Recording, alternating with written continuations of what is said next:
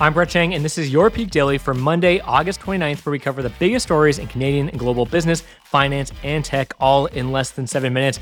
Okay, Peak Pals, for your fact of the day, we're jumping across the pond, and the number today is 3,549 pounds. That's about 5,426 Canadian dollars, and it's the projected average yearly energy bill for British households after the UK's gas and electricity regulator confirmed an 80% rise in its energy price cap starting in October. That's a lot of money, Peak Pals, and you can probably guess why there's been such a huge spike in energy prices in the UK. And that's right, yes, it's the war in Ukraine, as you can imagine. British residents are especially stressed about this potentially huge hit to their wallet, and now, now we have something in common or something else in common with our British friends and family. We're both hoping for a warm winter to help get them through this energy crunch. So Look, Peak Pals, we'll keep you updated on the story, but it's definitely one to watch. The European energy crisis is going to play a really big role in the global economy and geopolitics. But as usual, we will keep you up to date on the Peak Daily. Okay, so we've got three great stories for you today. For our first story, Amazon is releasing the most expensive show ever.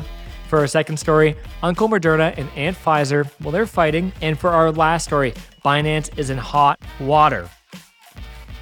For our first story, as streamers continue to navigate a difficult year, Amazon has come up with one simple trick to turn things around. Just produce and release the most expensive show of all time. That's what's happening next week. The Rings of Power, a long awaited Lord of the Rings prequel series that cost the studio a whopping $715 million to make, is coming to a living room near you through, surprise, surprise, Amazon Prime.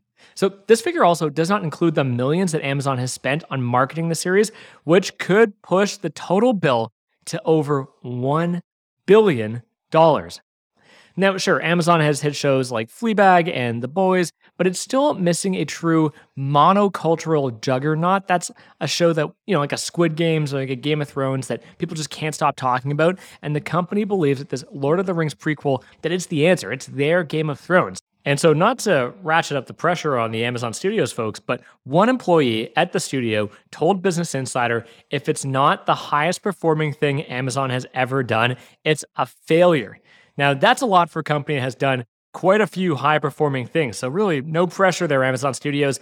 And look, let's tie this all back together to a bigger theme. So, as streaming subscribers increasingly opt into watch, cancel, and going, which is where they watch something, they cancel their subscription, and then they go somewhere else, studios need massive franchise spawning hits to retain those eyeballs, which means they're spending like they've been granted access to Scrooge McDuck's vault.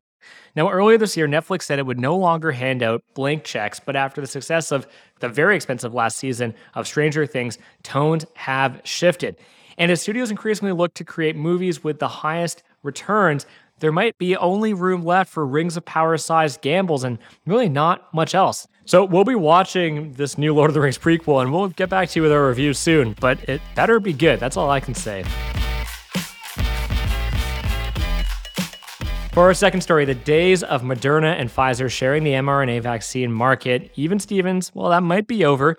COVID might be nearing an end, but the vaccine war, well, that's just heating up. So Moderna is suing Pfizer and BioNTech, claiming that the company's COVID shot infringes on patents for key elements of its messenger RNA technology that made its Spikevax shot possible. Now, a Pfizer spokesperson said the company was surprised by the lawsuit because its vaccine is based on other proprietary mRNA biotechnology that's owned by BioNTech, which is Pfizer's partner in creating the vaccine. But before we get into the feud, we'll get you caught up on the technology behind these COVID vaccines. So, as pharma giants raced to develop a vaccine in the early days of the pandemic, Moderna pledged not to be that guy who ruins the party by enforcing its intellectual property rights. But on March 7th, it modified its language to apply only to lower income countries. So while Moderna is not seeking damages for sales in lower income countries, it does want to get paid out for what's been sold in other markets after March 8th. Now, an expert in patent pledges told Bloomberg that Moderna's original promise gives Pfizer and BioNTech a solid defense since the pandemic hasn't technically ended.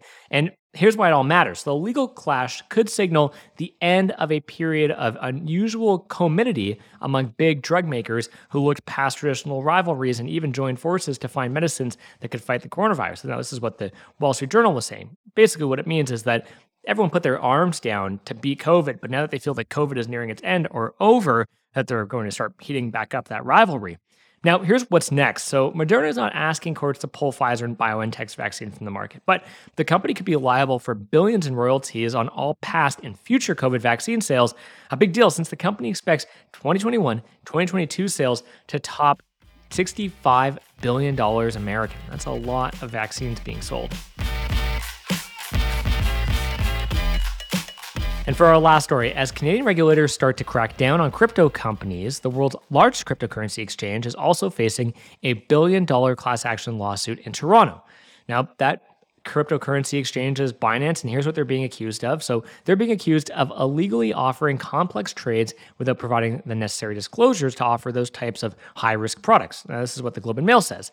Binance has clashed with the Ontario Securities Commission, opting to leave the province entirely, and has so far not complied with the new requirements laid out by the Canadian Securities Administrators as it waits approval for registration which is why this matters. It's not immediately clear what will happen to Binance if the suit makes it to court, and the company continues to run into regulatory problems, but the move signals that crypto companies may have more than regulatory crackdowns to worry about these days. Now they also have to worry about class action lawsuits. And for what's next, so Binance insists it's running a quote unquote clean shop but it's attracting more scrutiny from regulators around the world who believe the platform may allow people to take on too much risk and do these more sophisticated and complicated trades that are supposed to have certain disclosures. Peak Pals, thanks for making us the most listened to and only daily Canadian business news podcast in the country. If you've got a second, why not follow this podcast on your app of choice and leave us a review? And if you want more Peak, make sure to subscribe to our daily newsletter at readthepeak.com. And as always, thanks to Dale Richardson and 306 Media Productions for putting together this episode. Thank you, Dale. Thank you, Jay. I hope to see you soon. And I hope all you Peak Pals have a great week.